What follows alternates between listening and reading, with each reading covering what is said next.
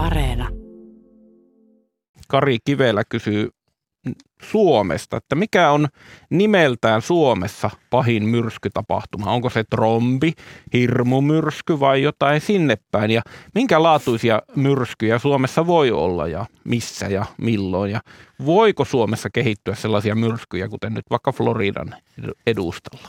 No, jos lähdetään vastausta vähän aukaisemaan tuolta takaperin auki, että Suomessa nyt ei voi olla samanlaisia hirmumyrskyjä, hurrikaaneja tai taifuuneja, mitä on trooppisilla alueilla, että meillä ei noin meriveden lämpötilat nouse niin korkeisiin lukemiin, eikä ne näin korkeilla leveysasteilla pysty muodostumaan ja olemaan, olemaan samanlaisia myrskyjä, mitä esimerkiksi oli Filippiineillä tässä mm. joulun alla, kun siinä käsittääkseni useampia satoja ihmisiä menehtyi siinä vitosluokan taifuunissa, joka saariryhmän yli pyyhkäisi, että semmoisia riskitekijöitä ei meillä täällä Pohjolassa ole. Mutta jos mietitään niitä myrskyjä ja myrskytapahtumia, se on ehkä vähän vaikea määrittää, että mikä on pahin ja minkälainen on pahin. Ne voisi ehkä jakaa kahteen kategoriaan, mitä meillä voi olla. Että ensinnäkin on nämä syksy- ja talviajan matalapainemyrskyt, laaja-alaiset, voimakkaat, syvät myrskymatalapaineet, jotka liikkuu Suomen yli. Ja toisaalta sitten on on kesäajan ukkosmyrskyt, mitkä on molemmat kohdalle sattuessaan voi olla myös meillä vaarallisia. Vähän sitten on erilaista luonnetta niissä tietenkin, että ne ukkosmyrskyt on paikallisempia, menee aika lailla nopeammin yli ja vähän vaikeampi, aika paljon vaikeampi myös ennustaa, että mihin ne oikeasti osuu. Mutta yhtä kaikki kohdalle osuessaan ne on kyllä hyvin vaarallisia. Esimerkiksi viime kesänä juhannusviikollahan oli kolme, kolme melkein peräkkäisenä päivinä meni hyvin voimakasta ukkosmyrskyä Suomen yli ja niiden jälkiä siivoillaan edelleen, etenkin tuolla Pohjois-Pohjanmaan Kainuun suunnalla, kun mm-hmm. metsää kaatu paljon.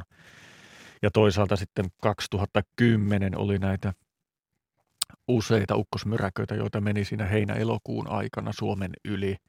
Yksi niistä, joka osui muun muassa nimenomaan sinne uuraisille leirintäalueelle, missä oli voimakas trompi teki isoa tuhoa. Että nämä on omalta osaltaan kohdalle osuessaan hyvin vaarallisia. Ja sitten jos mietitään niitä matalapainemyrskyjä, niin tulee itselle mieleen ainakin 80-luvun alulla, alussa oli Maurimyrsky, joka Joo. iski tuonne Pohjois-Suomeen, Kemin, Länsi-Lapin, Lounais-Lapin suuntaan. Siinäkin menehtyköhän siinä yksi tai kaksi ihmistä siinä. Joo.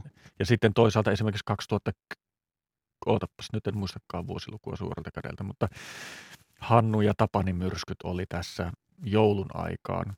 No, jos sanoo kymmenen vuotta sitten, niin ei varmaan pahasti heitä mm. pieleen se arvio siinä. Niin nehän teki kanssa mittavaa tuhoa sitten Etelä- ja Keski-Suomessa. Että siinä oli satoja tuhansia talouksia ilman sähköä. Että mikä näistä nyt sitten on se pahin, niin... Se pahin on, on aina se, joka on sillä hetkellä päällä. Niin, tai mikä on omalle kohdalle osunut. Mm. Että se on vähän lähinnä niin, että en mä sen tarkemmin en uskalla sitä lähteä analysoimaan, että mikä niistä nyt on se kaikista, kaikista pahin. Itellä tulee mieleen Kiira muutaman vuoden takaa. Niin, no joo, siitä ei ole pitkä aika, kun se si- iski tähän pääkaupunkiseudulle. Se ja... iski mun työvuorolla. Se oli siitä huono myrsky ja se, tässä piti yrittää epätoivoisesti yöllä tehdä selkoa tilanteesta, tilanteessa, jossa mulla nyt on kaikki asiat epäselvinä aina tällä studiossa.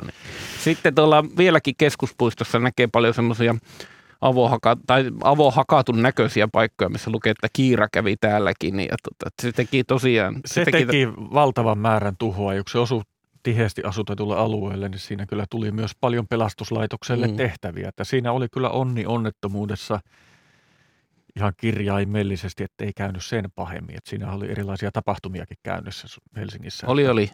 Samaten oli tapahtumia käynnissä silloin, kun – Silloin kun oli Suomessa oli joku yleisurheilun kilpailut järjestettiin 2000-luvun alussa, kun maailmanmestaruuskilpailut tai EMS, EM-kilpailut, silloin oli tämmöinen trombi myöskin, joka tuota, teki paha, pahaa jälkeä. Joo, siinä, se, joo, siitä hämär muistikuva, olisikohan se siinä ollut, kun siinä sato 100 millimetriä vettä ihan lyhyen ajan sisällä tuohon Olympiastadionille ja se toi sitten no. aikamoisen hässäkän siihen kisajärjestäjille ja kaikille muillekin. Joo, ja silloin puhuttiin, niin, että minkälainen Suomi-kuva nyt välittyy kaikille, jotka tulivat tänne, kun tämä on niin ankeemaa, kun täällä sataa yhtäkkiä sata milliä. Että ollaan nyt kyllä jälkikäteen ajatelleet, että minkälainen, minkälaiskin maailma on mennyt sen jälkeen, niin varmaan ne oli vähän naiveja ne huolet silloin. Mutta se myrsky oli ihan oikea, oikea semmoinen.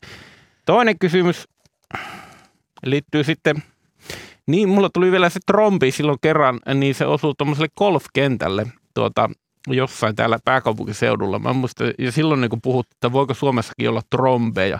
Ja tuota, se, se oli just tätä, tätä samaa aikaa. Ja tuota, se tuli mieleen vaan siitä, että seuraava kysymys käsittelee ihan toista asiaa, eli golf-virtaa.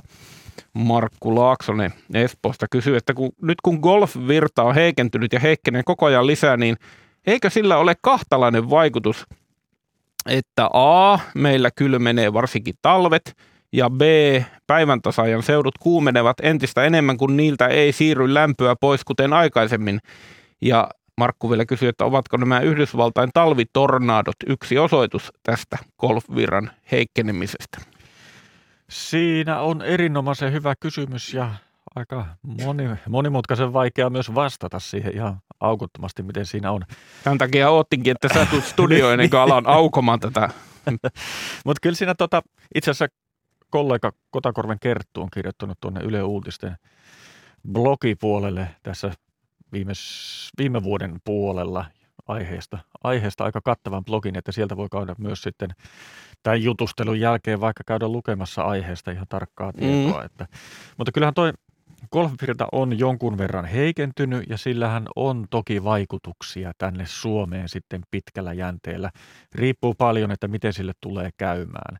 Että siinä nyt ennakoidaan vielä, että se pitkällä jänteellä vuosikymmenien saatossa vielä voi heikentyä siinä ja se voi osaltaan olla tietyllä tapaa myös ilmastonmuutoksen seurausta, kun Grönlannista on päässyt makeaa vettä sinne mm. alueelle, mistä se golfvirta menee ja sitten se sekoittaa ja vaikuttaa tähän valtamerten kiertoliikkeeseen. Ja jos se niin kuin heikkenee, niin sehän on sitten viilentävä vaikutus täällä Pohjois-Euroopassa, Skandinaviassa, Suomen alueella etenkin, mutta toisaalta samaan aikaan sitten taustalla on käynnissä ilmastonmuutos, jonka myötä sitten niin kuin nämä pohjoiset alueet lämpenee muuta maailmaa voimakkaammin, että mikä se tasapaino siellä sitten tulee lopulta olemaan, mutta kyllä sillä joka tapauksessa mahdollisesti voi olla meillekin seuraamuksia, mutta näistähän sitten pitää aina tietenkin muistaa se, kun tuossa nyt kysyttiin, että ovatko Yhdysvaltojen talvitornadot yksi osoitus tästä, että nämä prosessit on aika pitkäjänteisiä ja hitaita, että tämmöisen yksittäisen sääilmiön tai tapahtumasarjan, mitä tuolla Yhdysvalloissakin joulun alla oli, kun oli ennätyksellisen voimakkaita kylmän vuoden ajan tornadoja siellä liikkeellä, niin niiden kytkeminen esimerkiksi tähän golfvirtaan niin on aika lailla mahdoton tehtävä ja ennenaikaista, että ei voi suoranaista kytköstä siihen, siihen tehdä. Että siihen vaikuttaa niin moni muukin asia siihen, että miten niitä tornadoja siellä keskilännessä talviaikaan syntyy. Paljolti alailmakehän kosteus- ja lämpötilaolot ja ilmakehän tuuli ja kauma pystysuunnassa vaikuttaa siihen tosi paljon. Että. Mutta kyllähän tämä on niin tämmöinen jatkuvan mielenkiinnon ja tutkimuksen kohde nimenomaan nuo merivirrat ja niissä tapahtuvat muutokset, jotka, jotka niin kuin vaikuttaa myös sitten säähän ja ilmakehään. Ja sitten tavallaan pitää muistaa se, että ei kannata irrotella, ei niin kuin pitäisi irrottaa aina yhtä asiaa ja sanoa, että tämä selittää nyt tämän, vaan että kun ilmakehä ja meret ja kaikki muodostaa kokonaisuuden, että se on semmoinen kombinaatio siinä, että sieltä sen yhden syy- ja seuraussuhteen poimiminen on aika lailla vaikeaa. Mm, niin kuin elämässä monessa muussakin asiassa, niin näin myös meteorologiassa. Kyllä. Asiat ovat kokonaisuuksia. Päästämme sinut tekemään sitä, mitä teet mieluiten, tai jos se ei onnistu, niin me vaikka töihin. Niin. ja tuota, toivottelen mukavaa vuotta, kiva kun kävit tuu uudestaan. Kiitoksia, hyvää vuotta sinulle ja kaikille kuulijoille.